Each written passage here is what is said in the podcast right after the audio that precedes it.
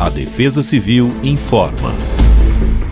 Nesta quinta-feira, 18 de janeiro, o dia amanhece marcado pela variação de nebulosidade em todo o território paulista, e a tendência é de que permaneça nessas condições ao longo de toda a manhã. No decorrer das horas, a soma entre as temperaturas elevadas e o ingresso de umidade sobre a região devem contribuir para a formação de áreas de instabilidade, que favorecem a ocorrência de pancadas de chuva isoladas sobre todo o território paulista.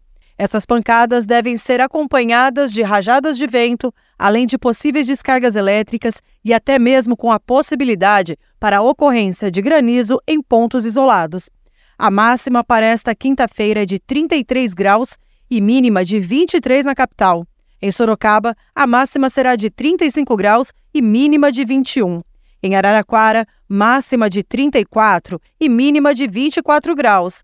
Já para a região do litoral norte, máxima de 34 graus e mínima de 23 graus. Defesa Civil do Estado de São Paulo.